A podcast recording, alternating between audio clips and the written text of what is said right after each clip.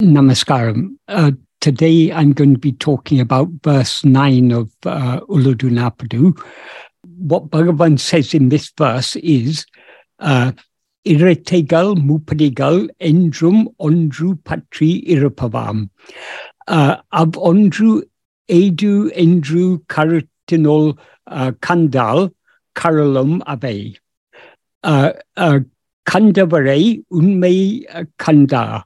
Uh, Kalangare Khan. What that means is the first sentence is Irritegale uh, Mupadigal Endrum uh, Ondru Patri Irapavam. That means dyads and triads exist always holding one thing. Um, that's a very simple that's a, a literal and very simple very simple translation um, but there's a lot that needs to be unpacked here to understand the full implication of this Firstly, um, the terms Bhagavan uses in Tamil for dyads and triads are irritagal and mupadigal. Irritagal simply means pairs. In this context, it means pairs of opposites, which in Sanskrit are called dvandvas. And mupadigal is a Tamil form of the Sanskrit, or, or a, a, the Sanskrit term uh, triputi, adapted into Tamil. Because um, in Sanskrit, tree means three, and uh, uh, in Tamil, uh, mu means um, is means three. Um, so it's a Tamil adaptation of a Sanskrit word. Um, triad means uh, this is a term uh, from Indian philosophy that is all knowledge of things other than ourselves entail three factors. That is, there has to be something that is known, there has to be a means of knowing it, and there has to be something that is knowing it. Um, that's actually in reverse order. I put that because usually they start from the, what is known and then the means of knowing it and then go back to the knower. But actually, it all starts from a knower. Without a knower, obviously, there cannot be anything, there cannot either be a means of knowing or anything that is known. And without a means of knowing, there cannot be anything uh, known. So the, the um, um, whatever is known depends for its seeming existence on the means for knowing it. And both the means for knowing it and the uh, thing that is known both depend on the knower. Um, so uh, I will I will elaborate upon this a bit more afterwards, but this is just a basic. So the, these are to put in simple terms in English, dyads and triads. Dyads means pairs of opposites. Triads means uh, these three factors of objective knowledge. Uh, uh, the main verb in so that these two are the subject. Uh, the main verb is irapavam, which means exist. Uh, endrum means always uh, means one. It's a one as an uh, as a, a, noun, so it means one or one thing, the one. Um, and patri literally means holding or clinging to. In this context, though it literally means holding, it, it the sense in which Bhagavan is using it is in the sense of depending. So dyads and triads always exist uh, well, they exist, not they don't always exist, obviously. They exist always holding one thing, always depending on one thing. Um, so, as I say, this, uh, as I say, this needs to be expanded. Firstly, what is meant by the dyads? As I said, it means pairs of opposites. And examples of pairs of opposites are existence and non existence, life and death, awareness and non awareness, knowledge and ignorance, happiness and unhappiness, good and bad, liberation and bondage, and so on and so forth. Any, any pair of opposites. Um, but these are some of the basic pairs of opposites. Um, but what we actually are is obviously beyond all pairs of opposites. That is, for phenomena, we can say it exists, it doesn't exist.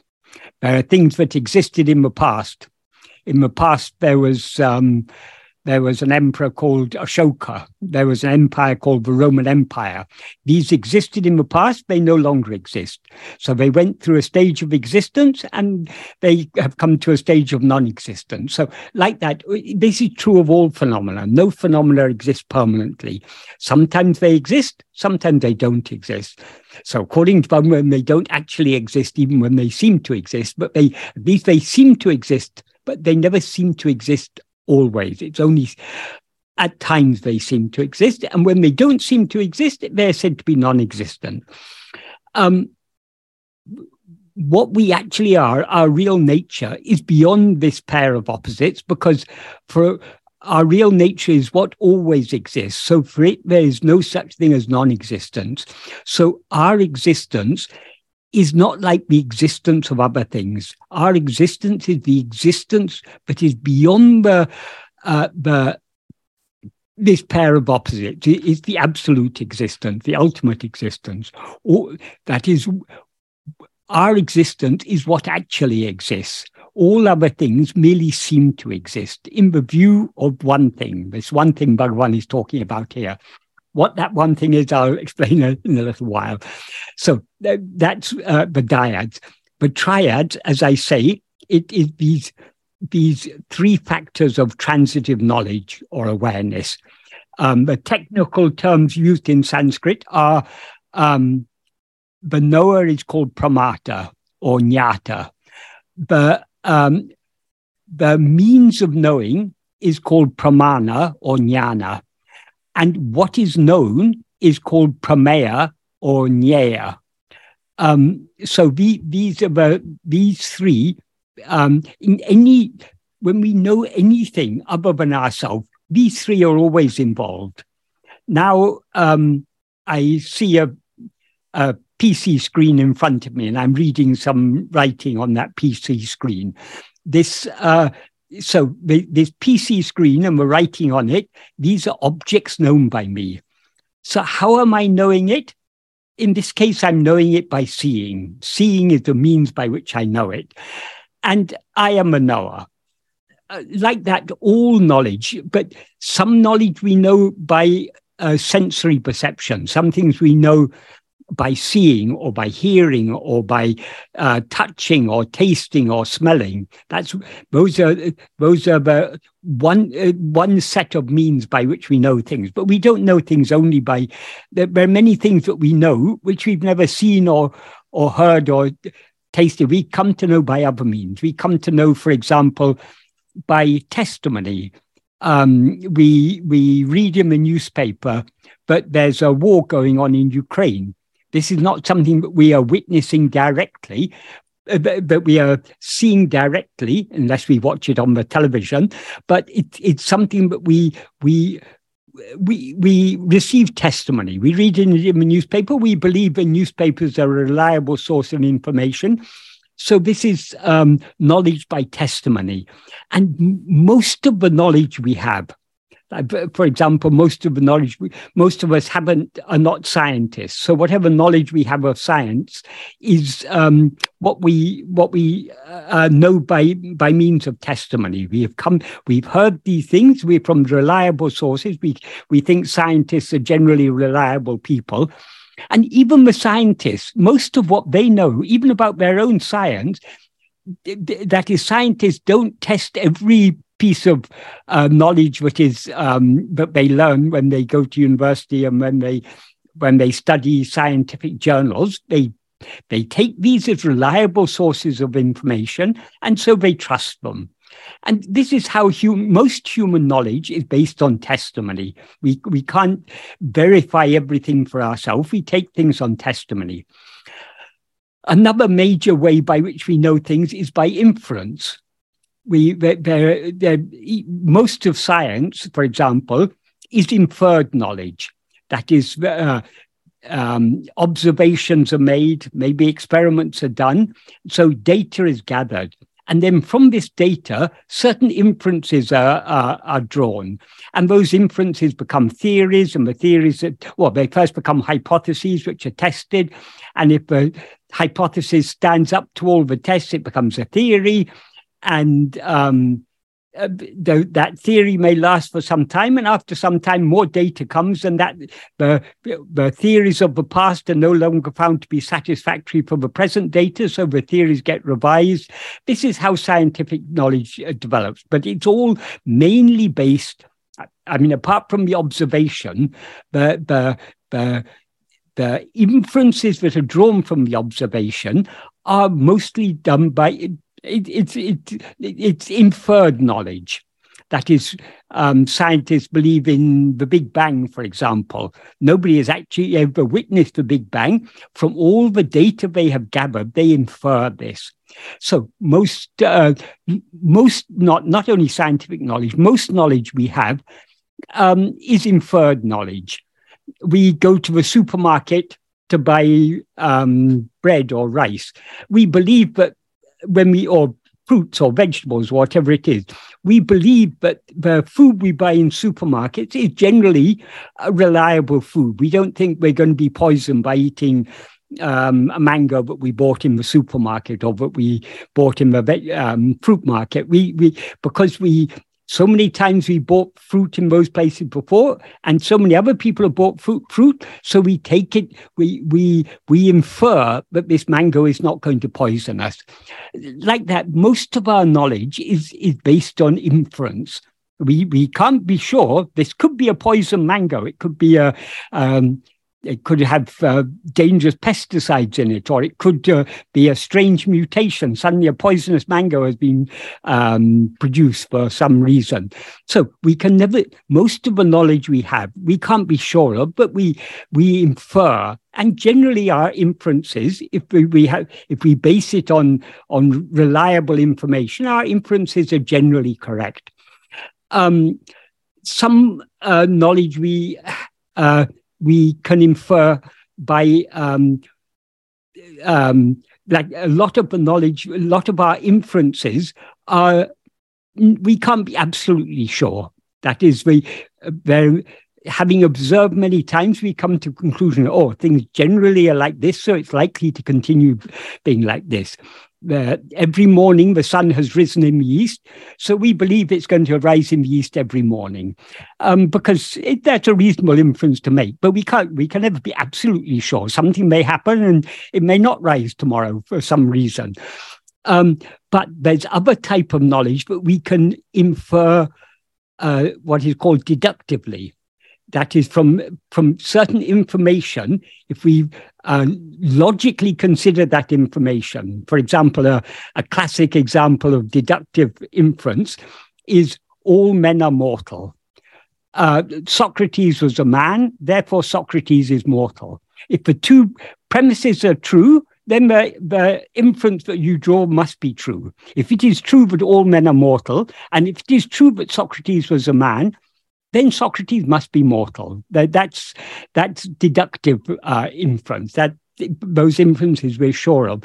So, like this, there's so many ways in which we um, we know things by um, religious knowledge. For example, we may believe in um, we may believe in God. We may believe God created the world in seven days if we believe the Bible, or we may whatever be our religion, we we we we take most religious knowledge is, belief based on testimony.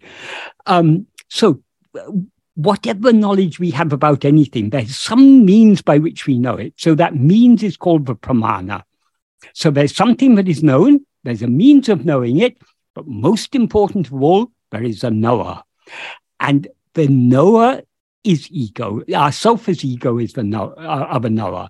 So um, when Bhagavan says dyads and triads always exist holding one thing, that one thing we have to we have to infer. Because Bhagavan doesn't say it explicitly here, we have to infer that one thing is ego.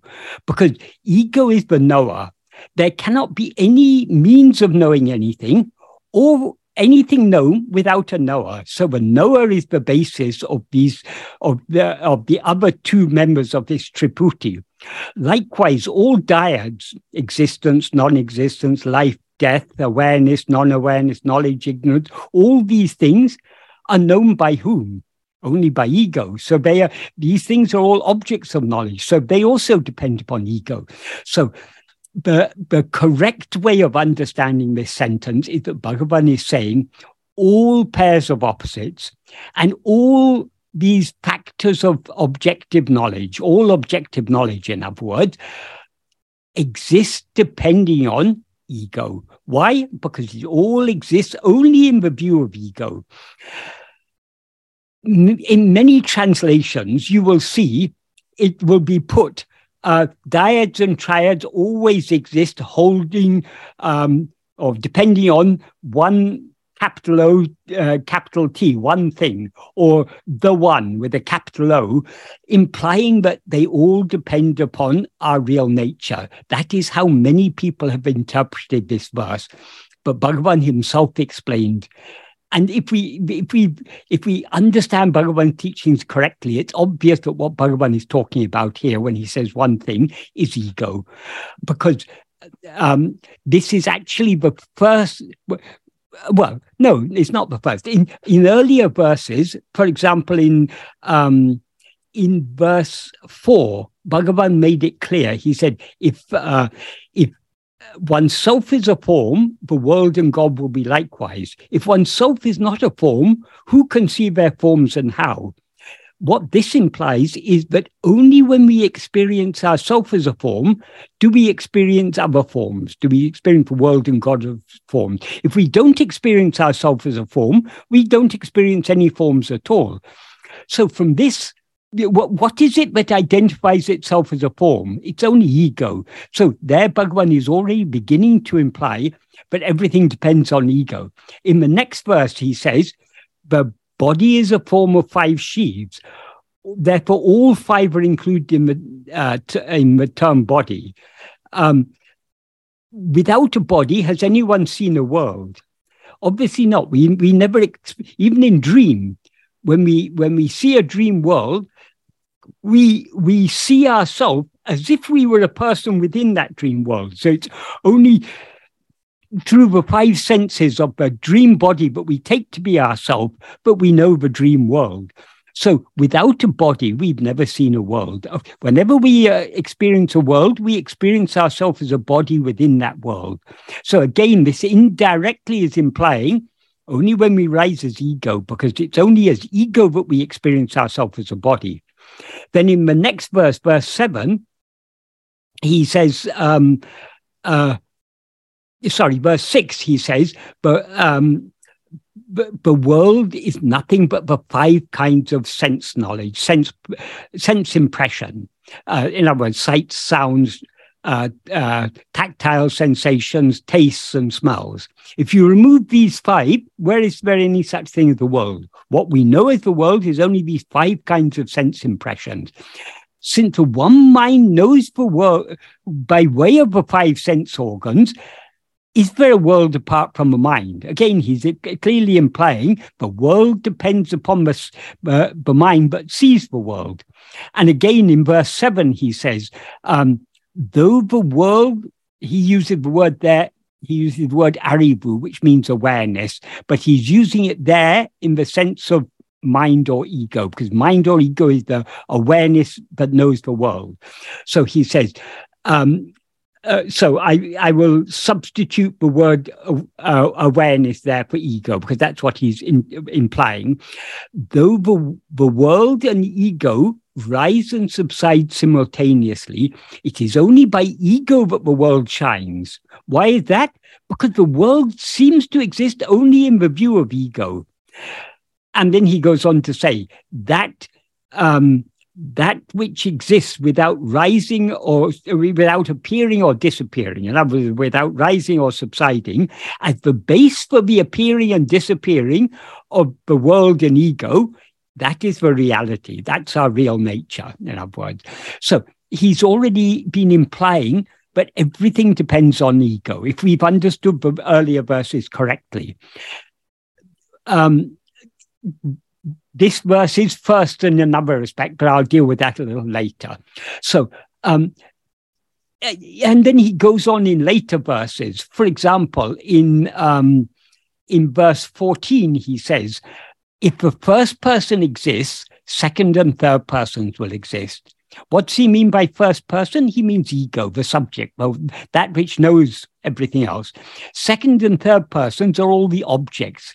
So if the, if the first person exists, second and third persons will exist. In other words, if the subject exists, uh, the objects will also exist. So because the objects exist only in the view of the subject. And the, so the first person is ego, second and third persons are all objects of phenomena if oneself investigating the reality of the first person, the, um, the first person ceases to exist. That implies if by oneself investigating the reality of oneself, the first person, the first person, namely ego, ceases to exist, second and third persons coming to an end, the nature that shines as one alone uh, is oneself, the state of oneself, or the real nature of oneself. Um, uh, so there, he's he clearly implies second and third persons. In other words, all objects or phenomena depend on the first person. It's only the, when the first person exists that the second and third person seem to exist.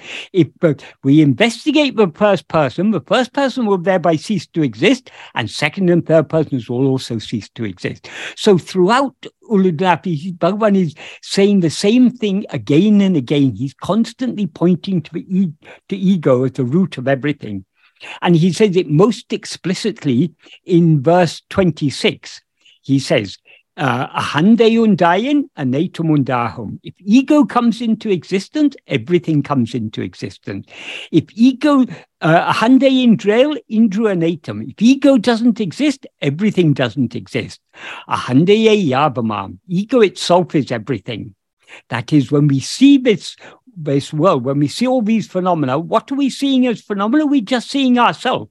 So ego is seeing itself as as the dream, as all the multiplicity of phenomena.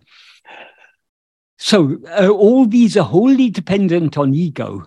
Because if ego doesn't exist, nothing else exists. If ego exists, everything else seems to exist. And he concludes that verse 26 by saying, therefore, if uh, um, uh, therefore, investigating what it is, that means investigating what ego is, is giving up everything. Why is that? Because if we investigate ego, ego will cease to exist, as he says, for example, in verse 14. If, um, eh, eh, if, uh, if one self investigating the reality of a first person, the first person ceases to exist. So the nature of the ego is to rise, stand, and flourish by attending to things other than itself. But if it attends to itself, it doesn't find any such thing as ego. So it subsides and dissolves back into its source, into its underlying reality, which is pure awareness, which is our real nature. So um, he, so as I say, he ends verse 26 by saying, therefore, investigating what it is is giving up everything. Because if we investigate ego, we thereby give up ego. And when we give up ego, we give up everything else because everything else depends.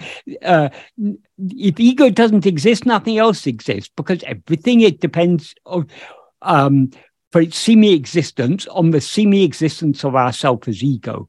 So, if we understand but the main theme, this is one of the main themes that is running throughout all Ulladu Narpadu. Everything depends for its semi-existence upon ego.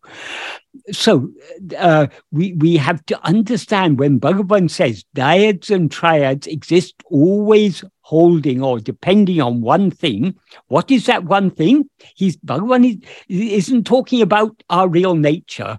Our, our real nature is the ultimate basis, but what he's talking about here is they depend upon ego. If ego comes into existence, all the dyads and triads come into existence. If ego doesn't exist, dyads and triads do not exist. This we can easily infer from verse 26 and from so many other verses. So this is what Bhagavan means here. So, as I say, most translations are misleading by capitalizing the one, by making it sound like it's some one with a capital O. No, it's not. It's just ego. So that Bhagavan is referring to here. But clue, a further clue is given in the next sentence, because in the next sentence he says, if one sees within the mind what that one thing is, they will slip off. They mean the dyads and triads. Why will they slip off? Just because you see within the mind what that one thing is? Because that one thing is ego. If you see within the mind what that ego is, you find there's no such thing as ego at all. So, since ego ceases to exist, the dyads and triads cease to exist. This is what we have to infer. This is what Bhagavan made clear in verse 14 um, that if one's self investigating the truth of oneself, sorry, if one if investigating the truth of the first person, the first person ceases to exist, second and third persons will also cease to exist. So it's exactly the same thing the Bhagavan is saying. So this is what I said. This second sentence, this is the first time in Ulladu Narpadu Bhagavan is uh, is is introducing this idea. But by investigating ego, ego will cease to exist, and everything else will cease to exist.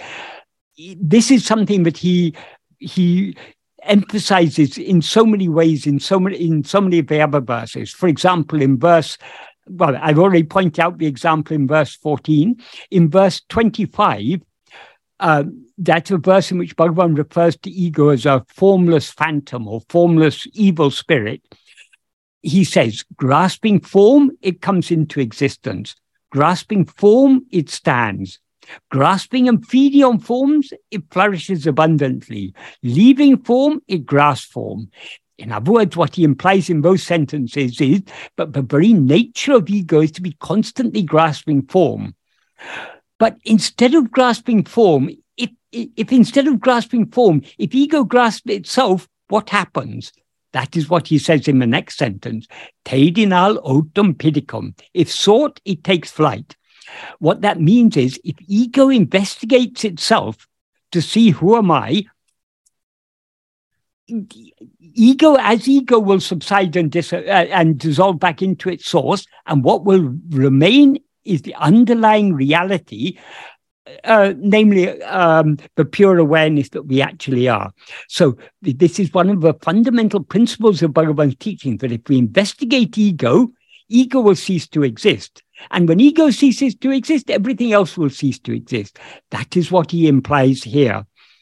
And this, incidentally, is one of the one of the unique aspects of Bhagavan's teachings. I don't think in any spiritual text or any spiritual teaching has previously has been given so clearly that the nature of ego as Bhagavan says in verse 25, as, as he implies in verse 25, the nature of ego is to rise, stand, and flourish by attending to forms. Since ego is a formless phantom, attending to form means attending to things other than itself.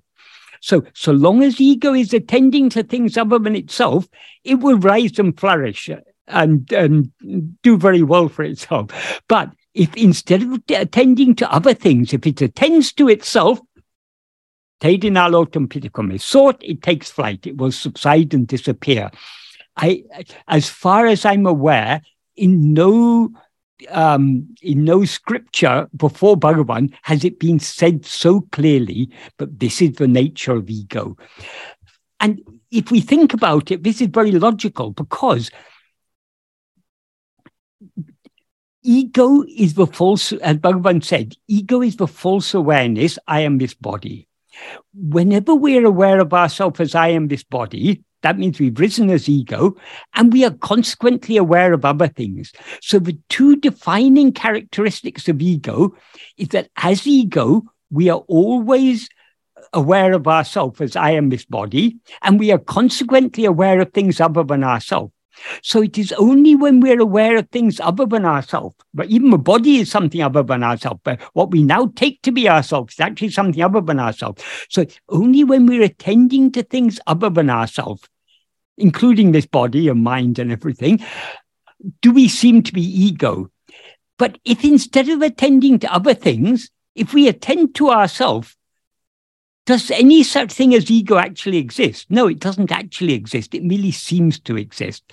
It, it seems to exist because we don't look at it carefully. It is like if you if we see something lying on the ground in the dim light of dusk, we may mistake it to be a snake. So long as we don't look at it carefully, we will continue to be afraid of it because it looks like a snake Though it's not moving, it could at any moment start moving. It could suddenly um, move towards us and bite us. So we, we're afraid to go too close. But uh, if Bhagavan is accompanying us, Bhagavan will assure us, no, it is not a snake, it's only a rope. And if we're still not convinced, he'll say, I mean, though we may trust in Bhagavan's words, still there'll be a lingering fear there because it looks very much like a snake. So to, to, to convince us, Bhagavan will say, look at it very carefully. If we look at, if we have, if we trust Bhagavan's words enough and have the courage to look at it carefully, what do we see? Oh, it's not a snake, it's only a rope.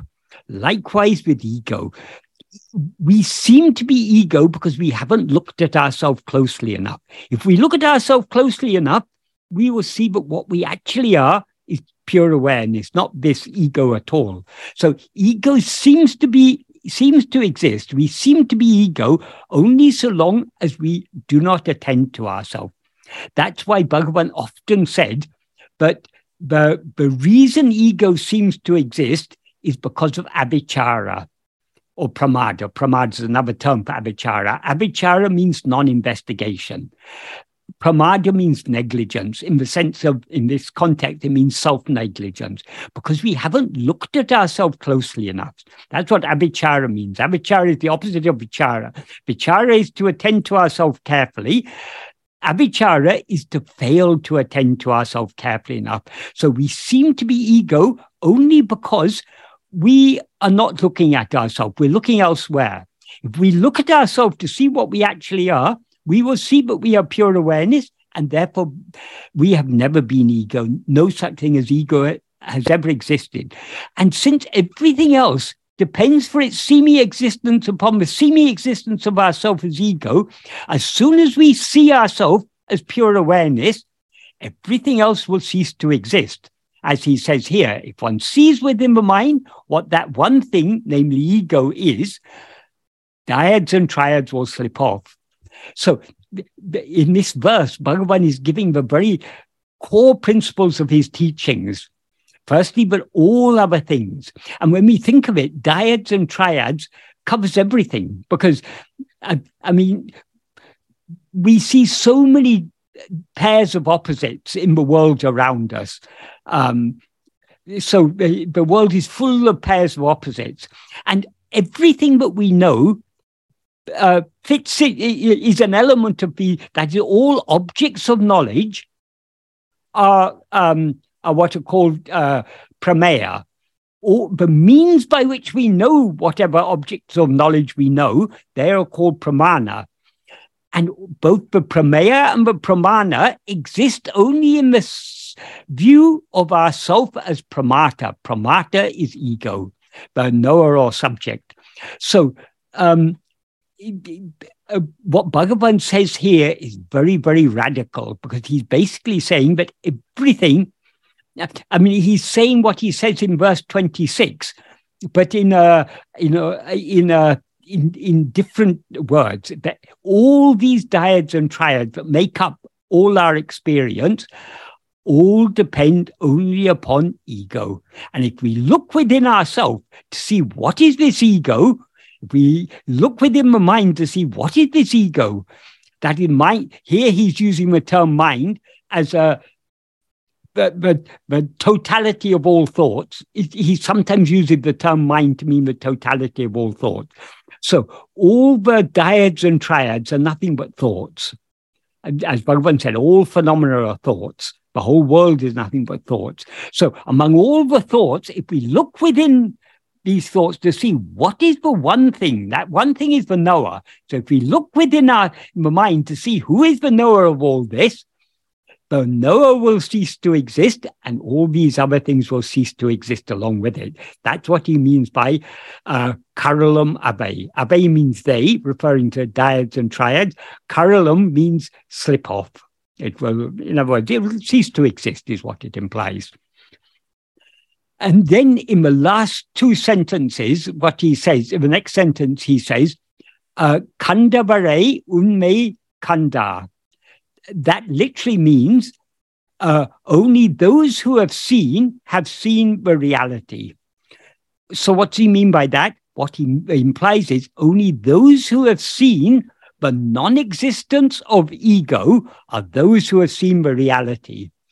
That is only when we only when we look at the snake carefully enough and see that it's actually a rope, we thereby see the non-existence of the snake, and thereby we are seeing the reality, the underlying reality, which is just a rope.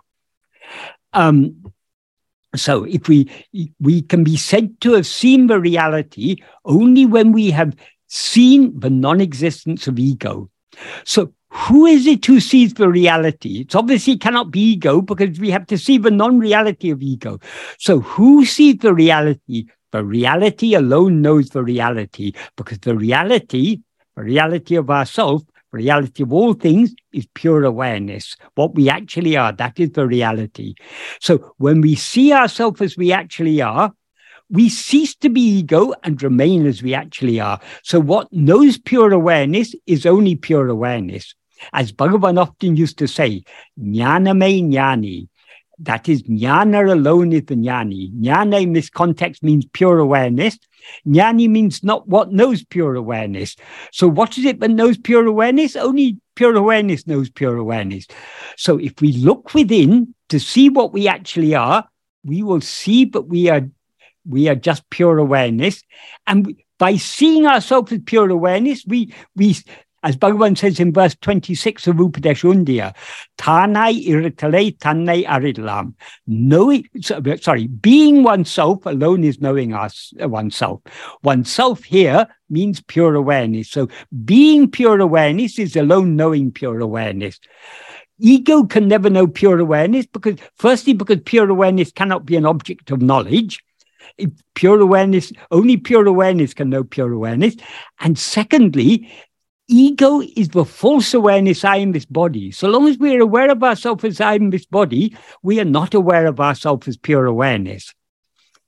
Um, so only when we've seen by looking within and seeing the non existence of ego and therefore the non existence of everything else, have we truly seen what is real, namely ourself, our own being, uh, which is pure awareness. Um, and then he says, kalangare, they will not be confused. That implies they um, uh, they they they will not be confused by ever seeing anything anything other than themselves. That is, all these dyads and triads are a mere appearance. They're not at all real. They seem to exist only when we look away from ourselves. If we see ourselves as we actually are, we will never again see all these other things. So we will never be confused. And then he says, uh, Khan, see. Now, he's telling us, see, see, that implies see what you act. It can, we can take it to mean see the truth of all that is said here. Um, but it also implies see what you actually see the look within the mind to see the um, to see who is the seer, to see that one thing. When one sees within the mind what that one thing is, they will slip off. So he's saying, see, see within the mind what that one thing is. Um, oh, one other thing I didn't say when I was talking about the first sentence in the kalivenba version, Bhagavan expanded this first sentence by adding just one word before the um, the dyads and triads, irattaigal, muppudigal. The one word he uh, he added is vinmay. Vinmay, uh, vin means space or, uh, or, or, or, or, sky. Um, uh, so vinmay means literally it means skyness. Um, so dyads and triads, skyness, exist always holding one thing. So what does he mean by skyness? It, it, this is a very um, a, a, a, very nice way of expressing, but but the dyads and triads are unreal like the blueness of the sky. That is what he implies by this. In one word, he he gives this clue. Skyness means blueness. The blueness of the sky is a mere appearance. The sky isn't actually blue. When when when the sun sets, the sky no longer looks blue; it looks black. Why why does it look blue in the daytime and black at nighttime? What what is the real color of the sky? it looks blue in the daytime because of the, the way the light the, of the sun is refracted through the uh, Earth's atmosphere. It gives the appearance of uh, blueness, but actually the sky is not blue at all. It's that, that's a mere appearance. So what Bhagavan implies by this word vinmay is that the dyads and triads are as unreal as the blueness of the sky. They're a mere appearance. They, they, it's, they don't actually exist, they merely seem to exist. And in whose view do they seem to exist? Only in the view of ego. So, what do they depend upon for their seeming existence? Only upon ego. So, the, they, there's a uh, this illusory appearance of dyads and triads depends upon the one who sees this illusory appearance. Who sees the illusory appearance? Only ego. That is this, this illusory appearance of dyads and triads does not exist in the view of our real nature. Our real nature is pure awareness. Pure awareness doesn't know anything other than itself. So dyads and triads exist only in the view of ego. That is why we're not aware of any dyads or triads. We're not aware of anything other than ourselves in sleep. In sleep, all we know is I am. We don't know anything else whatsoever. Why? Because in e- in sleep we don't rise as ego. Therefore, nothing else seems to exist. When we rise as ego in waking and dream, dyads and triads seem to exist. That is, our experience of waking and dream is saturated with dyads and triads. The whole thing is a is a is a fabric is is a um, is, is all all exists within this framework of dyads and triads. Remove the dyads and triads, and there's no world. There's not even a seer of the world because the ego upon which the dyads and triads depend is itself one of the three elements of that triad. So everything depends upon ego. Like the like all the other members of dyads and triads, ego is as unreal as the blueness of the sky. It doesn't actually exist at all. Um, so this is this is a very very important verse, and just as a um, just uh, to get uh, to provide some continuity with what goes on after this, from verse 10 onwards, 10, 11, 12, and 13, Bhagavan is talking about one of the most basic of the dyads, that is the dyad of knowledge and ignorance. Knowledge and ignorance. Um, this is one because but that is the the the triads. These are um, these are all that is they are um, they are a triad is it, it's the elements of, of knowledge that is the knower the knowing the, or the means of knowing and the known so uh, uh, so uh, the the dyad of knowledge and ignorance is a very, very basic dyad. So Bhagavan takes that up for analysis in the next four verses. So those we'll be talking about in in uh, in uh, January, February, March, and April. Um, so, so I just wanted to say, so this is this this verse is a very important introduction to these um, to these four very important verses that we're going to be talking about for the next four months. Uh, Om Namo Bhagavate Sri Arunachala Thank you, Michael. Um, there's a question from Lean. If I can maybe get an answer to my question. If the ego is in both waking and dreaming state, why do we feel we move from a peaceful state to a kind of anxious state upon waking up in the morning. Dream is not peaceful. In dream, we have so many anxieties. That that is ego is there only in waking and dream. Now, what is the nature of waking and dream? In both waking and dream, we experience ourselves as a body, and we consequently experience other things. Because we experience ourselves as a body, anxiety is naturally there. In sleep, eh, sorry, in dream, we, we often in very anxious situations, we often find ourselves to be in danger of one sort or another. We may be running away from a monster or we may be uh, on the edge of a precipice or something, all, all sorts of dangers we, we face in dreams. So we often experience anxiety, fear, and we also see objects of desire. So, so waking and dream are I, actually, according to Bhagavan, what we take to be, we always take our present state to be waking. Though we, but even when we're at night, when we're dreaming, you know, that when our sleep is interrupted by dreams, in those dreams we seem to be awake. So any our current dream always seems to us to be waking. Other dreams seem to be dreams, but actually they're all just dreams. If you want to be free of anxiety, don't rise as ego. In sleep, when we don't rise as ego, then we are free of anxiety. The only problem with sleep is, from the perspective of ego, sleep seems to be a temporary state. It's a state that we were in, but we've now come out of. So, what we seek to attain is the eternal sleep, the real sleep, the sleep of pure awareness. That is the, the sleep is a, a, state of manolaya, a temporary dissolution of mind. Uh, we're not looking for a temporary solution. We want a permanent solution. The permanent solution is called manonasa, destruction or annihilation of mind. That is achieved only by investigating who am I, thereby seeing the non thereby seeing what we actually are, namely pure awareness. We cease to uh, we cease to mistake ourselves to be this body, and therefore ego is annihilated.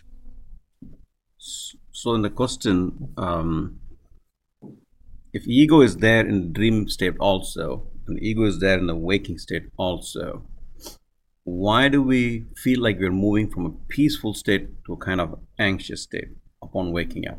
But yes, but, but that implies that sleep, but dream is a peaceful state.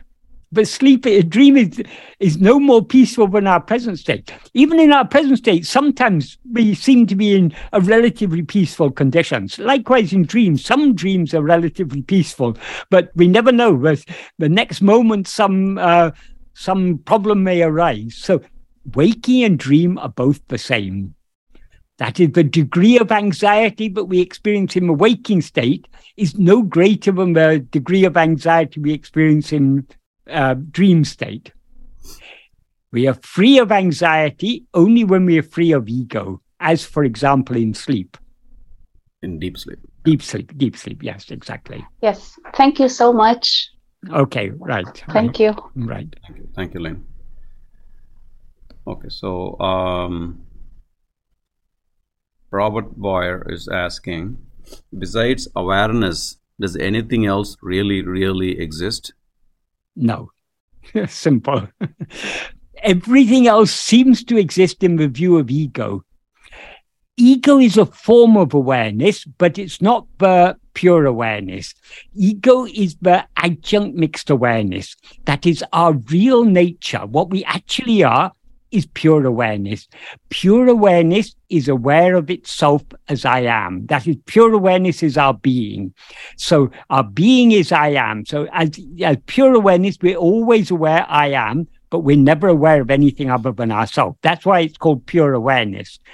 Um, we have to be a little bit careful with this term pure awareness because in different systems of philosophy, when they talk of pure awareness, they imply different things. For example, in Sankhya philosophy, they say Purusha is pure awareness. But what they mean by pure awareness in Sankhya is mere awareness. That Purusha is nothing but awareness, but it's aware of all the of Prakriti. Prakriti appears only in the view of Purusha. Um, that is, that's a dualistic system of philosophy. But in Advaita, when we talk about pure awareness, Suddha Chaitanya, it means awareness that is not aware of anything other than itself. You will find, if you listen to lectures on Vedanta, you will find often the, because the people who, the lecturers, they lack practical experience, they will sometimes say as if pure awareness is seeing all this. They say Sakshi Chaitanya, the witness, uh, witness consciousness, and that witness consciousness is pure awareness, and it's knowing all this. They haven't understood what the correct implication of the term pure awareness. Pure awareness means awareness that is pure. It, it has no defilement. So there are no objects of awareness in pure awareness. So our real nature is pure awareness. That is awareness that is not aware of anything other than itself. Why is it not aware of anything other than itself? Because it's real awareness and there is nothing other than that. So that is the pure awareness, which is our real nature, alone is what actually exists.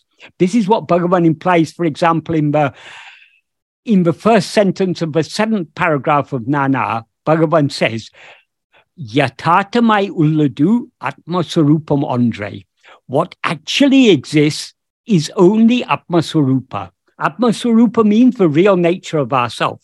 What is the real nature of ourself? It is pure awareness.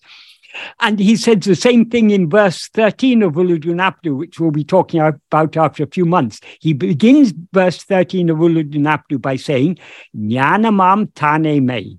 That means oneself who is jnana, alone is real. Jnana there means pure awareness. So our self is pure awareness, alone is real. Then in the very next sentence, he says, awareness that is nana bam jnanam, jnana, knowledge or awareness of multiplicity is ignorance. So, so long as we are aware of multiplicity, that is ignorance. And why? Because who is aware of multiplicity? It's only ego. It's only in the view of ego that multiplicity seems to exist. So, in the view of pure awareness, there is nothing other than pure awareness. That alone is what is real. We can understand this if we consider our experience. What is the one thing that we experience always? It's our own being, I am all other things appear and disappear. Even our seeming existence as ego. As ego, we always identify ourselves as a person. I am Robert, or I am Kumar, or I am Michael, I am whoever. That is ego that is aware of itself as such. But in sleep, we're aware of ourselves without being aware of ourselves as I am Robert or I am Kumar or I am Michael or I am anyone. We're aware of ourselves as just I am. So that in, in sleep, we're not aware of anything other than ourselves. So sleep is the state of pure awareness. That same pure awareness that exists in sleep exists even now, but it is obscured by our seeming awareness of other things. So the mere awareness I am is pure awareness. That awareness I am mixed and conflated with adjuncts is ego. Is that a clear answer? Robert Boyer, could you um, respond to Michael, please? And also, there is a follow-up comment you made. You can uh, elaborate on that because I, I, it's not clear to me. You said, "What about the numbers one, two, three? You can unmute. Please. Thank you. I hope you can hear me. Yes, yes. I asked, and you answered the question Is there anything else that's really, really existent? mm. besides awareness. Yes. And you you you said no, but I still have this guttural feeling that the numbers like one, two, and three really, really exist. And I, I wish you could fix that in me. Okay. Do they exist in your sleep? Uh, definitely. Yes? Definitely. How? Have you ever been aware of more than one thing in sleep? Just just awareness. Just but awareness. Whenever, whenever I'm aware, I keep thinking one, two, three, dot, dot, dot. Uh, only in waking dream you can think one, two, three, dot, dot, dot. In sleep, you cannot think one, two, three, dot, dot, dot numbers are just ideas. Now, now I, uh, you, we see so many objects. I'm, we can count the objects in front I, of us, but all those are just thoughts. I can I I can be accused. I'm afraid of being a Platonist, right? Because I think of the numbers as being eternal and real. Right. they are as real as the mind but knows them. Numbers are objects of knowledge. The objects of knowledge without an intellect to to to to to, to enumerate the numbers. There are no so the intellect is the means by which you know the numbers.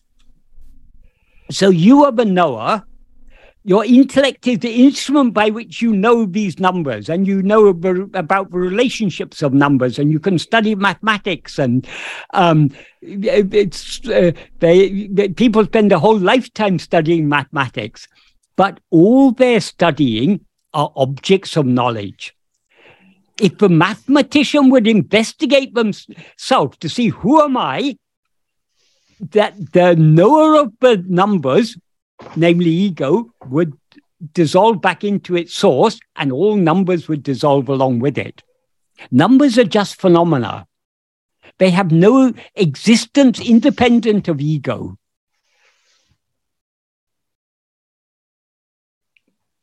Thank you. That is why this part, this this philosophy is called Advaita. Advaita means no two-ness. In one of the Upanishads, it is said that the nature of Brahman is ekam eva advitiyam. That means one only without a second. That is the significance of Advaita. There is no second thing. Because since pure awareness alone exists, there cannot be n- nothing other than that exists. Everything else exists only in the view of ourself as ego. That's why we don't think we, we, we don't experience any numbers in sleep. All we experience in sleep, in, de- in deep sleep, in dreamless sleep, is our own being. I am. Our own being is one only without a second. Now, so many other things seem to exist, but all these other things that seem to exist, in whose view do they seem to exist? Only in the view of ego. So all these other things, including all numbers, depend for their semi-existence upon the semi-existence of ourself as ego. And even this ego is not a real existence because it appears and disappears. So our ego derives it, depends for its semi-existence upon the real existence of ourself. So what actually exists is only ourself and nothing else. There is no second thing. Thank you, Michael. I, I, I want Robert. I want to hear from Robert. Are you yeah, satisfied exactly or right. not? my my only response is that I think that the numbers are eternally present to any consciousness or, or awareness that I can imagine because any consciousness or awareness that you can imagine is still a, a, a men, it's a mental fabrication. Imagination means mental fabrication. We, because we are thinking numbers are just concepts. But let me put it a silly way. Yeah, right. There's no getting away from numbers.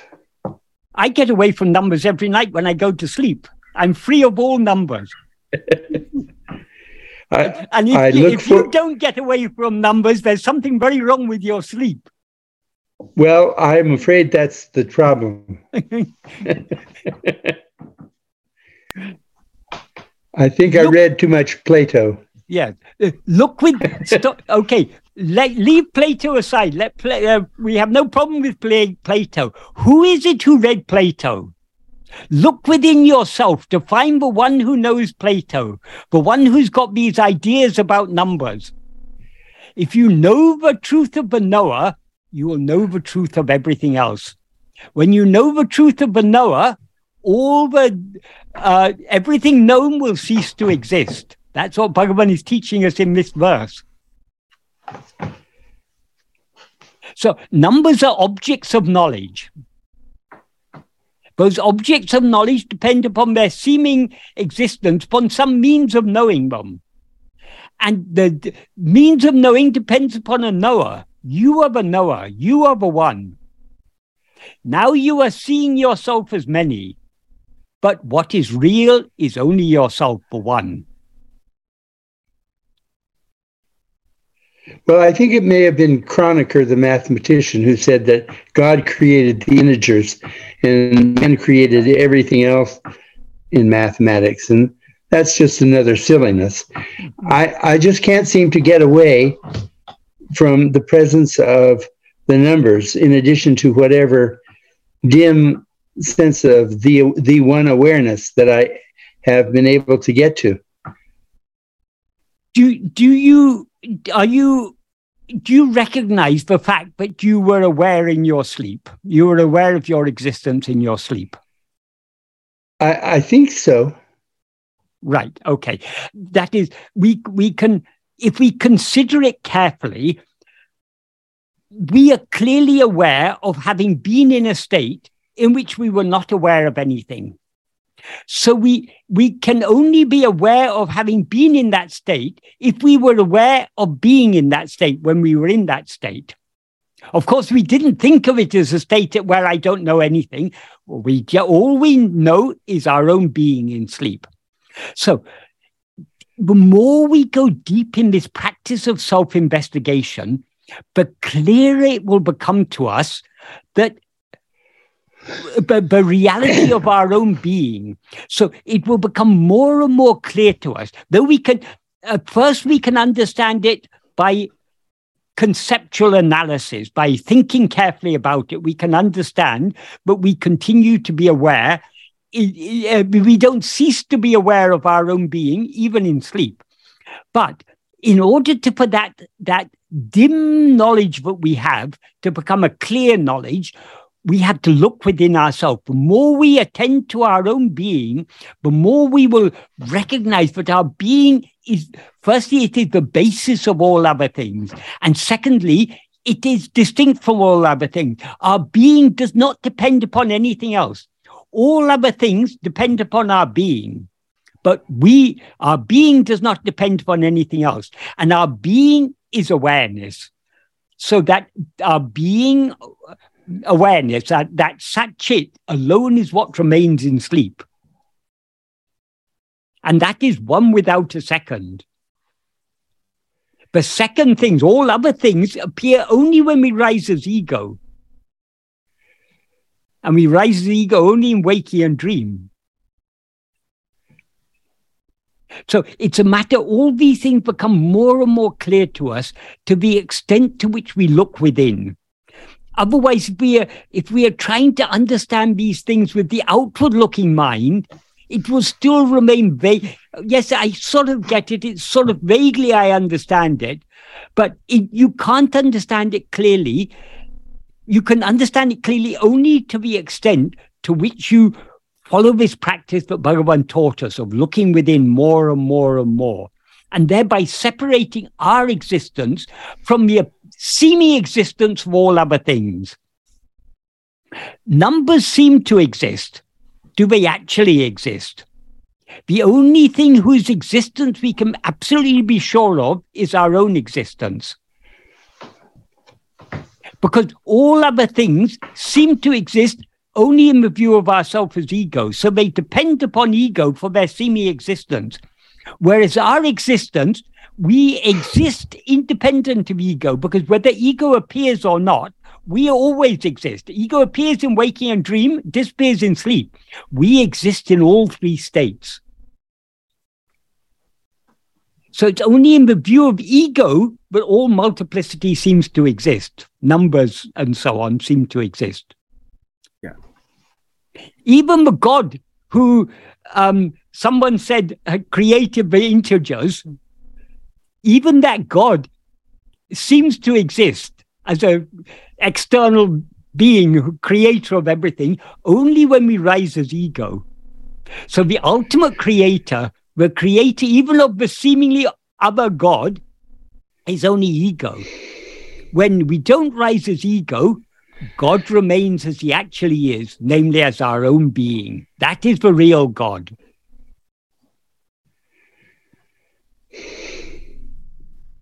Good. Well, I'm sure you're right. And however, I'm just accepting that because as you were talking about people accepting the, the work of scientists and newspapers, I, I trust you, but I don't see it. right. that is what, but Bhagavan doesn't, Bhagavan doesn't ask us to believe him. Bhagavan no. often used to say, do not believe what you do not know. Right. So he expects us to make it our own knowledge. So, how can we make it our own knowledge? That is, whether numbers exist or not, they depend upon ourselves as the knower of them. So let us investigate. We cannot know the truth of what is known without knowing the truth of the knower. So let us first investigate the, the knower. And then, after we know the truth of the knower, if there's anything else to know, we can investigate that then. So let us first focus on turning our attention within to know who am I, the one who knows all these numbers, the one to whom all these numbers appear.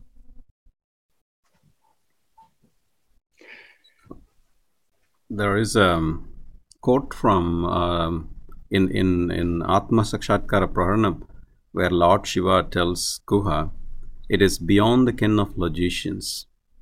Yes, yes. It, it had uh, logic is very is a very useful tool, but logic is all about connections. It's all about cause and effect and so on. But the, logic is a tool of ego. It, right. Logic is relevant only when we rise as ego. In this, in sleep, we need no logic because you don't need any logic to know I am. Right. So the truth is beyond all logic, beyond all con- mental conceptions, beyond all numbers, beyond everything. It's just pure awareness. Good. Thank you, Michael. And thank you, Robert. Um, so the next question is from Bruce. Um, Bruce, could you, because your question is not clear to me, could you go ahead and uh, ask it yourself? the the fundamental problem of ego uh, identification. I think what I'm trying to the question I'm trying to say is the identification with ego is like looking at a mirror reflection and saying that's real okay?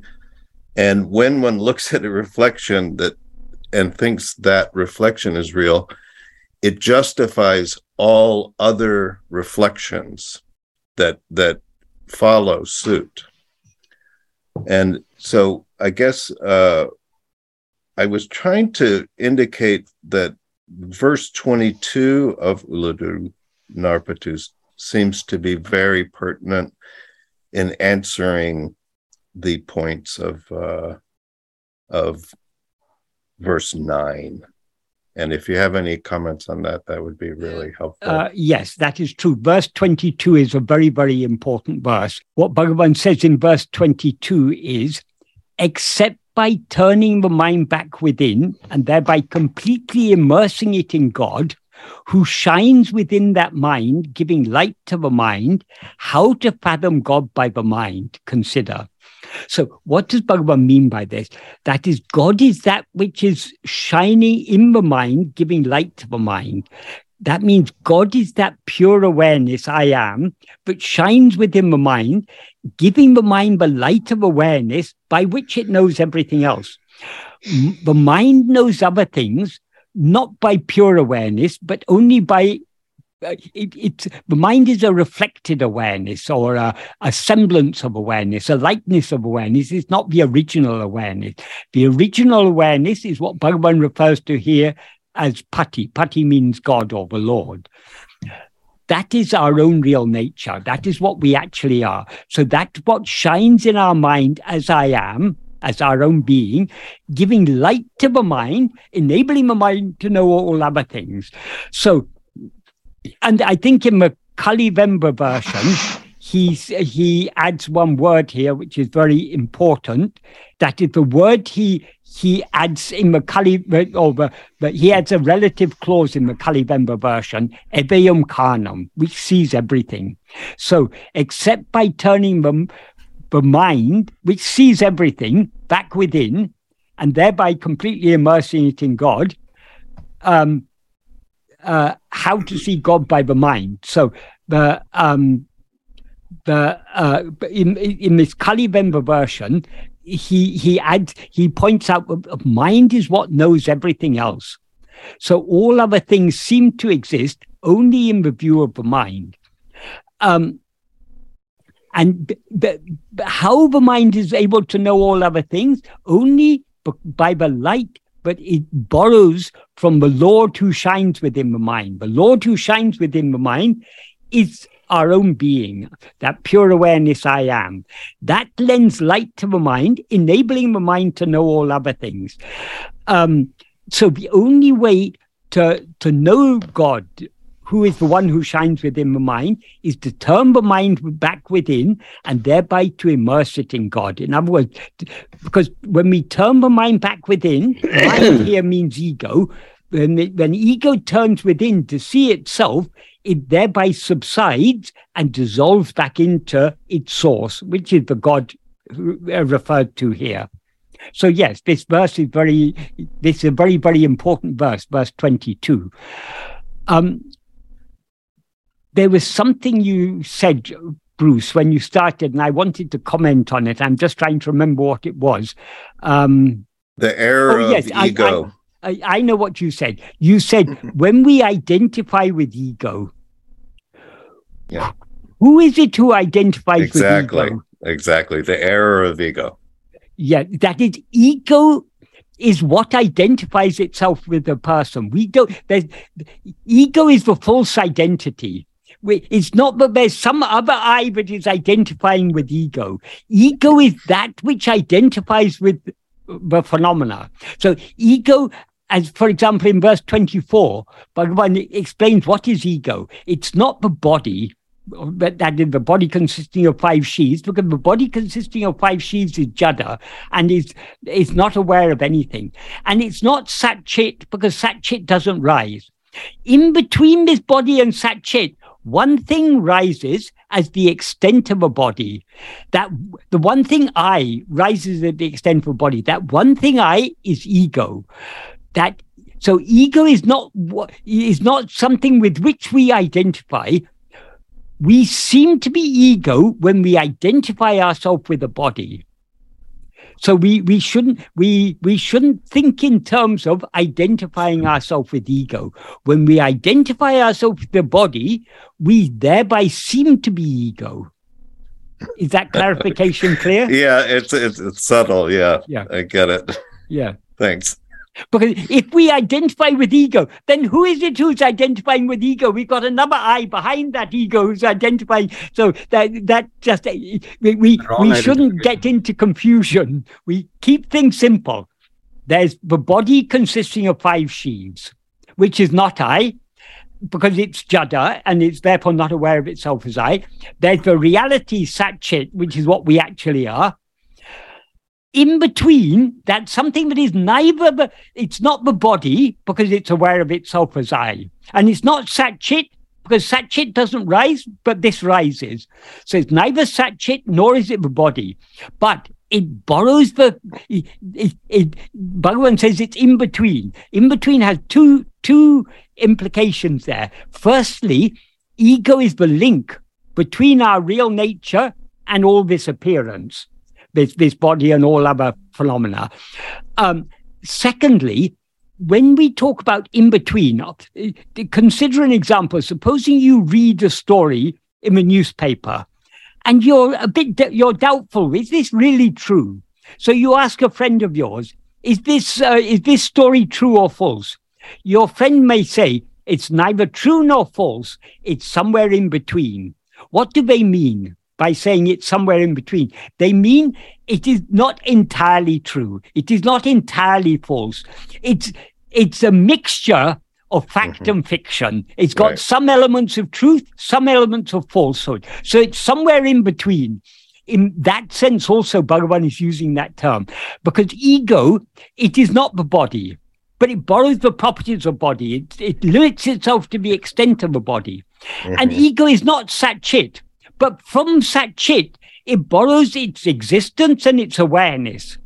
So it's neither Satchit nor the body, but it borrows the properties of both. So ego is what identifies. So when when we when we identify ourselves as a body, we who identify ourselves as I am this body, I am Bruce, or I am Michael, or whoever, that is ego. That identification as the body is a reflection. Yes, yes, yes. That is, that the, is, the error of that reflection, if we can say such a thing, the error of that reflection, the identification with that reflection, is what spawns Maya. Yes, that, that, that, that it's because it's all linked to the five koshas. Uh, so so that that fa- that preliminary error of the identification with the i mean the ego as body if you want to yeah. you know that's the better i guess yeah. then that, it incorporates the cycle and then it and then it can only re- recognize reflections as real. Yeah. You see is, it's like that core mistake of identifying a reflection as being real makes all reflections real and that's the error as opposed to the core reality, which is not a reflection, but is self shining. Yeah, that is, ego is sometimes referred to as a reflection of awareness. That is, pure awareness is not aware of anything other than itself.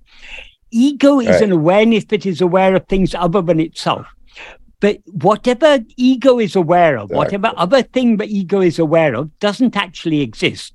So being aware of what doesn't actually exist is not real awareness. It's only a semblance of awareness. So exactly. there's a word in Sanskrit, chidabhasa. Abhasa means a, a, a, semblance, a likeness. By extension, yeah. it also means a reflection because if you look in the mirror, yeah. You what you see in the mirror, the reflection is a like. It's not you're not seeing yourself in the mirror. You're seeing a likeness of yourself. So the the original meaning, the basic meaning of abhasa is a likeness or a, a semblance. The secondary meaning is a reflection.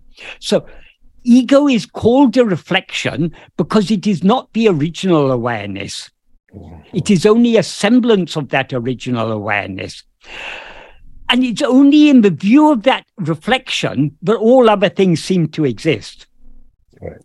So um, regarding Maya, you said ego is the, the root of Maya. Yes, that is true. Maya is said to consist of two powers, the Avarana Shakti and the Vikshepa Shakti. Avarana is the uh, is the veiling.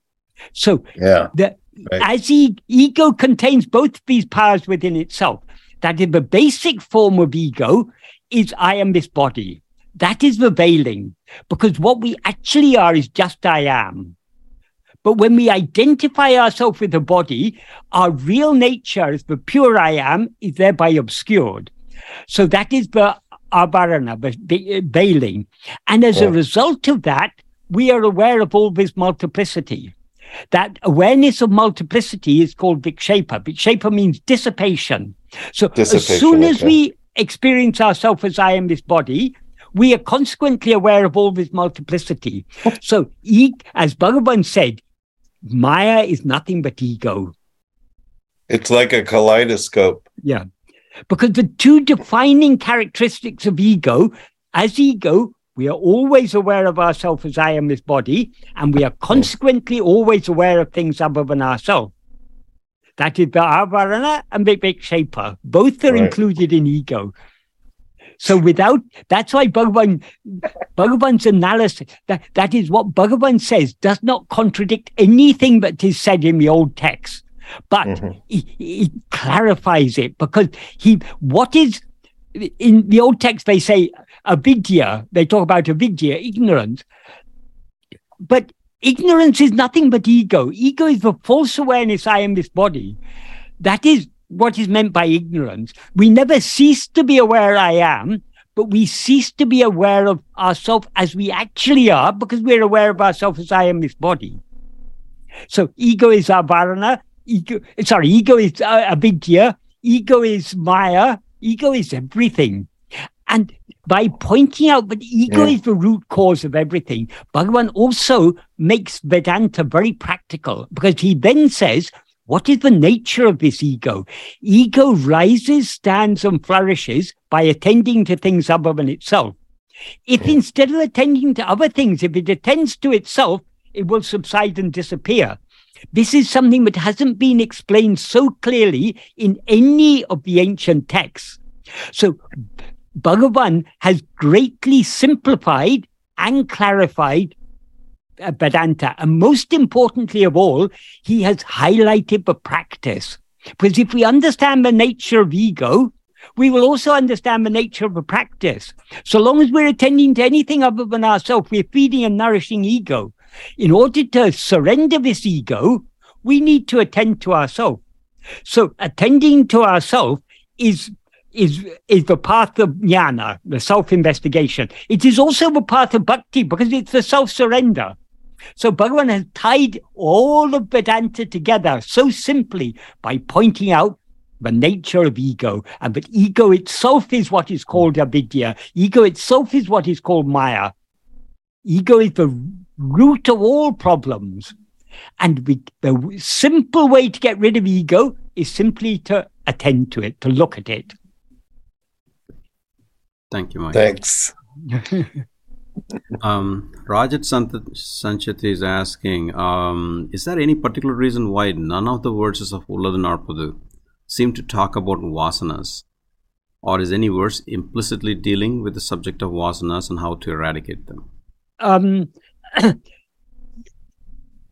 there's no particular reason, but the Bhagavan had dealt with the, the subject of vasana very thoroughly in Nan Yar.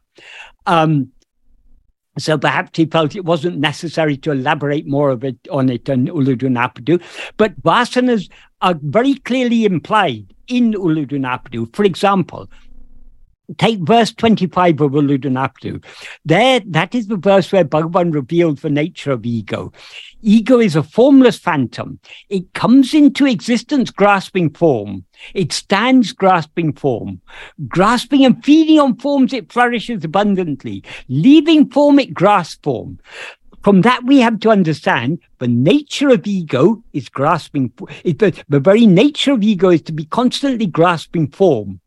Since ego is a is formless, it has no form of its own. Whatever forms it grasps are things other than itself. So all those forms are what are called vishayas. So the ego has a very strong inclination to cling to Vishayas because clinging to Vishayas is the means by which it comes into existence and survives and flourishes. So the the the the um the the Vishaya Vasanas are very, very clearly implied there. Because what is the nature of ego? To be constantly clinging to Vishayas. That inclination to cling to Vishayas is Vishaya Vasanas. So if we understand Bhagavan's teachings correctly, we will see that though he hasn't directly talked about Vishaya Vasanas, it um, that is but the reason for Vishaya Vasanas is in a sense clarified by that um, verse 25. So we we we shouldn't take Bhagavan's teachings in isolation. If we want to understand, if we want to have a deep understanding of any aspect of Bhagavan's teachings, we have to see the connection but with other aspects. So what Bhagavan has talked to uh, discussed thoroughly in Nan Yar about Vishaya Vasanas it, in a sense, this verse 25 is explaining why, ego, why ego has Vishaya Vasanas, why it's the very nature of ego to have Vishaya Vasanas, because it depends on holding on to the in order to, sub, to, to it, ego seems to exist only when it's holding on to Vishayas. Vishayas means objects or phenomena, what he refers to in Ulladu Narpadu's form. So we need to understand all these connections. Then his teachings will become more and more clear to us. Thank you, Michael. Um, there's a question from uh, Sandy. If world comes into existence after my ego comes into existence, why is my ego creating this world full of pain and suffering?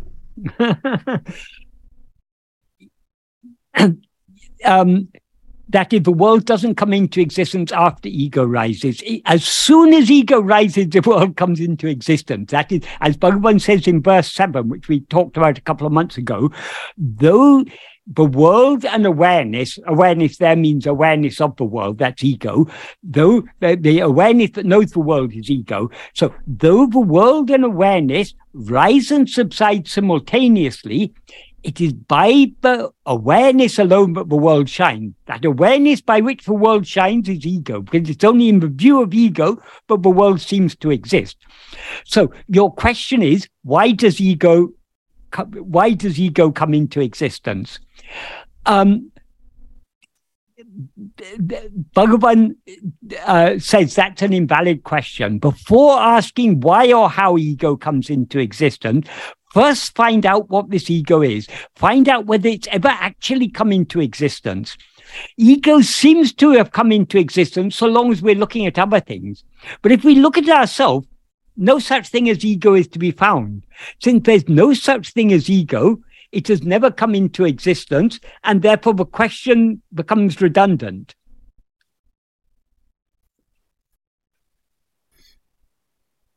So before asking whether why the son of a barren woman was born, how was the son of a barren woman born, first find out whether there is a, any such thing as the son of a barren woman.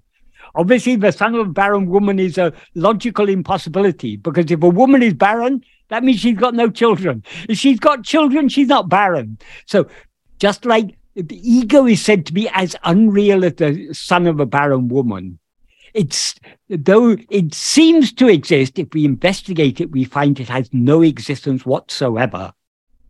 But it's no use uh, telling ourselves, oh, oh, ego doesn't exist. Nowadays, there are neo-Advaitins who say, oh, we don't have to worry. There's no such thing as ego. Everything is awareness. No problem.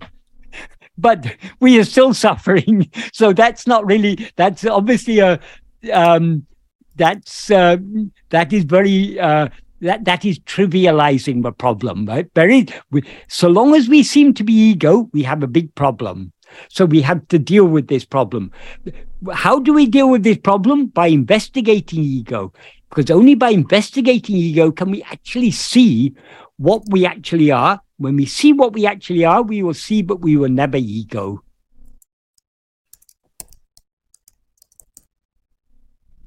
Thank you michael. Um, so Shohan is asking a question. Um, if person A can only see the wavelength of blue, then is it our real nature? This, then is it true that our real nature can see the wavelength of red, given that red is a true color? Or is it that our real nature can see all possible wavelengths and know them as shadows? Um, yeah, no. Then, then, uh, I, then he clarified um, a bit more, saying so. The implication is our real nature can see the falsities and know them as false. No. So by real nature, I think he's referring to ego here. Yeah, our real nature does not know anything false. Right. What is unreal appears only in the view of what is unreal. All these, all phenomena all the red wavelengths and blue wavelengths and all phenomena of all kinds, all numbers, everything exists only in the view of ego. They are all unreal because they exist in the view of ego because ego itself is unreal. In the view of pure awareness, there is nothing other than pure awareness because pure awareness is alone real. But real cannot know the unreal.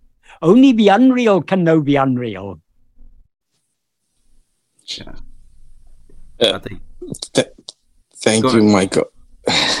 so whatever is known by ego is unreal, except one thing: I am.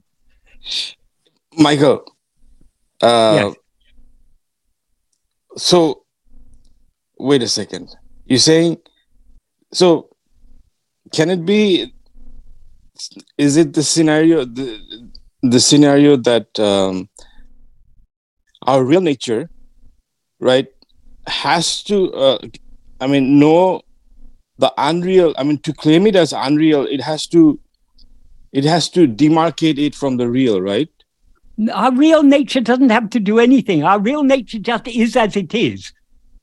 Okay, so can we say that our real nature can know the unreal as unreal? No.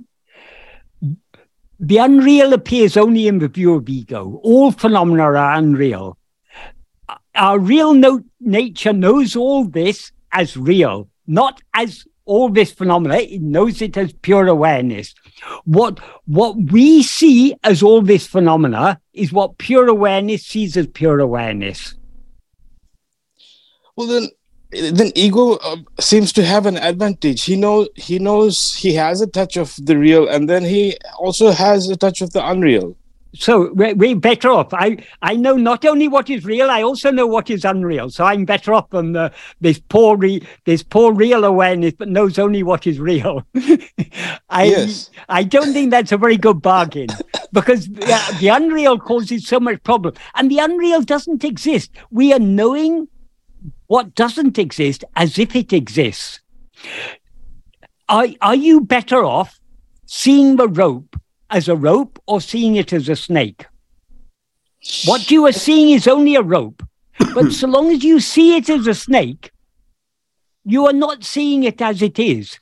So though we know the reality, which is I am, we don't know the reality as it is because we know it as all this multiplicity. But what i'm saying reality is, is one. So long as we know it as multiplicity, we don't know it as it actually is. the the knowledge that that um, this is a rope but it can appear as a snake supersedes the knowledge that this is a rope right Y- y- thi- This is you're, you're trying to view it from a mental point of view, from a perspective that that is. These are just analogies. The point of the analogy is what actually exists is only the rope. So long as you hmm. see it as a snake, you are not seeing it as it is. But even when you're seeing it as a snake, what you are actually seeing is only a rope. So even when we see pure awareness, ourself, as all this, what we're actually seeing is only our, our, our is only pure awareness, but we don't see pure awareness as it is. We see it as all this. In order to, to it, we, if you want to know pure awareness as it is, you need to see it as it is, namely as just pure awareness. So, Hmm. so long as we see multiplicity, as Bhagavan said, that is ignorance. Because what actually exists is only ourself, the pure awareness. This is verse 13. Uh, What, uh, what, um, oneself who is awareness alone is real. Awareness of multiplicity is ignorance, Bhagavan says there. So, what does that mean? What we actually are is pure awareness. That alone is what is real. When we seemingly know um, all this multiplicity, that is, we what are we seeing as that multiplicity? Only the one thing that actually exists. But we are seeing the one as many. That is ignorance. Knowledge is to see the one as one. And what is that one? That one is ourself. So, so long as we see ourselves as all this, we are not seeing ourselves as we actually are. So, if we want to see ourselves as we actually are, we not need to stop looking at all this and look at ourselves alone. When we look at ourselves alone, we will see that we alone are what actually exist. Good. Thank you, Michael. Um, last question from Ram. Uh, um, why do we get anxious? Why do we get anxious? Because we see ourselves as many. And some of the, these many things that we see, some of them seem to contribute to our happiness. So we desire those things. We're attached to those things. Some of them seem to um, detract from our happiness. So we're anxious. But I, I shouldn't lose the things that make me happy. I shouldn't be have to confront the things that make me unhappy. So anxiety is inevitable so long as we raise as ego. So long as we see ourselves as many, uh, desire, fear, anxiety, all these things are inevitable.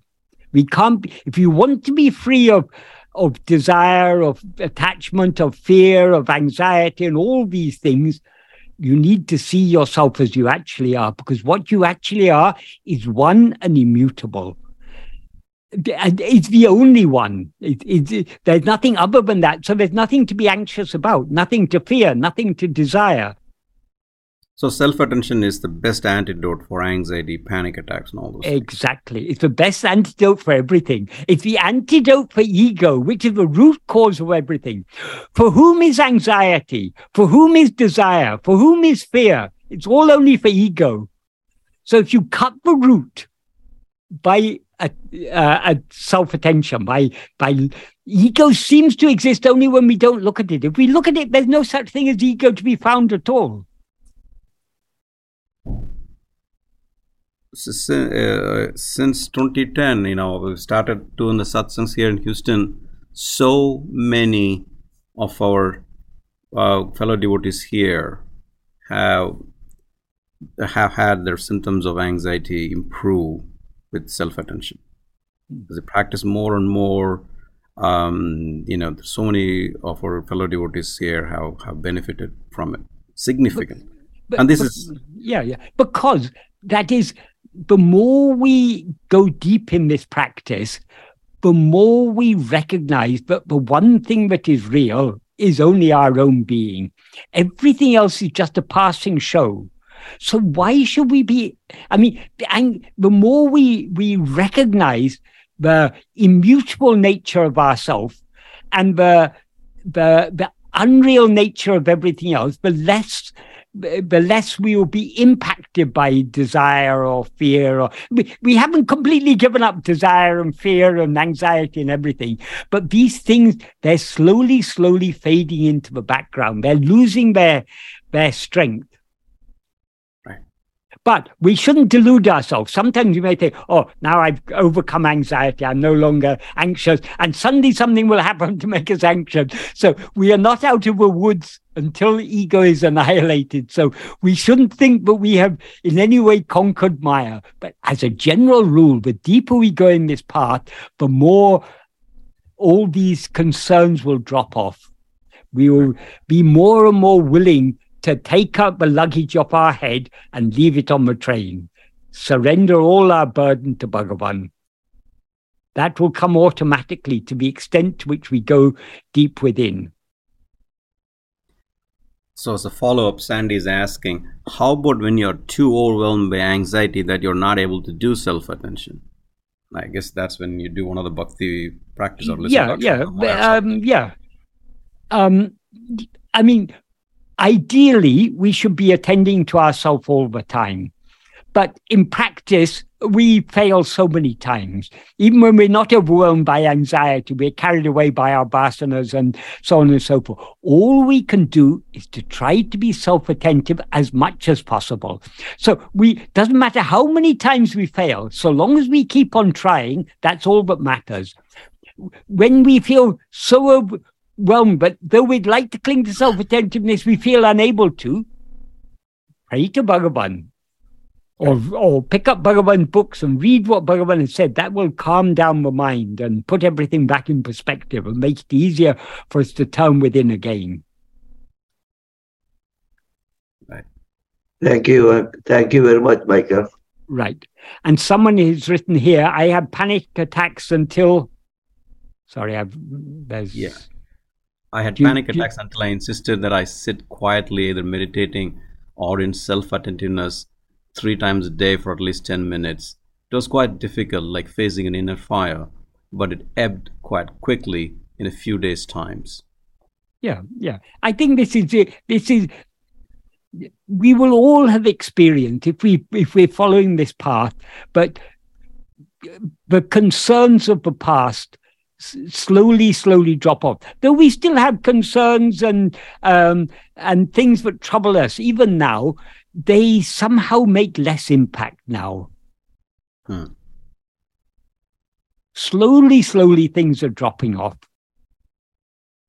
But this is a process we're going through. We have to persevere in this practice because then only we, I mean, without the perseverance in the practice, we, we, we, how can we experience the benefits of practice until, unless we persevere in it? So let us just do our best, try to be self attentive as much as we can be. That's all that we can do. And everything else will be taken care of by Bhagavan. Thank you, Michael. I just got now what you said. Basically, infinity plus a little bit doesn't make any sense, right? It- Yes. it's still infinity. Yes. There's a there's a mantra in one of the Upanishads. This is Purna, that is Purna. If you this is Purna means this world is Purna. That is uh, that Brahman is Purna. If you take Purna away from Purna, you're left with Purna. And if you add Purna back into Purna, you you have Purna. Purna means what is whole. So yes, yeah, there's nothing but we can add to our real nature. Our real nature is infinite fullness. Om Namo Bhagavate Sri Arunachalara Ramanaya.